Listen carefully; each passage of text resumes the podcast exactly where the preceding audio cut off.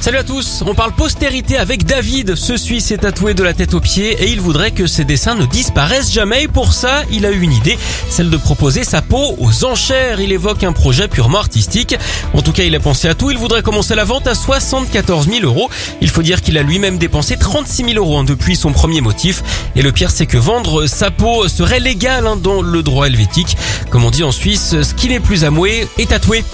Et puis les insultes à base de noms d'oiseaux et d'animaux en général seront peut-être bientôt interdites. C'est une association de défense des animaux qui veut les bannir de notre langage. D'après elle, ça perpétue l'oppression de nos compagnons à poil, à plume ou à écaille quand il fait froid. Alors l'idée est plutôt chouette. Hein. Elle propose par exemple de remplacer poule mouillée par trouillard. Il faudra aussi trouver des substituts pour la bécasse, le blaireau ou encore le chacal. En gros, il faudra changer de ton. Promis, la prochaine fois qu'un vilain mot animal nous vient, on restera muet comme des carpes. Ah punaise, j'ai encore dit un nom d'animal, je suis vraiment une tête de linotte.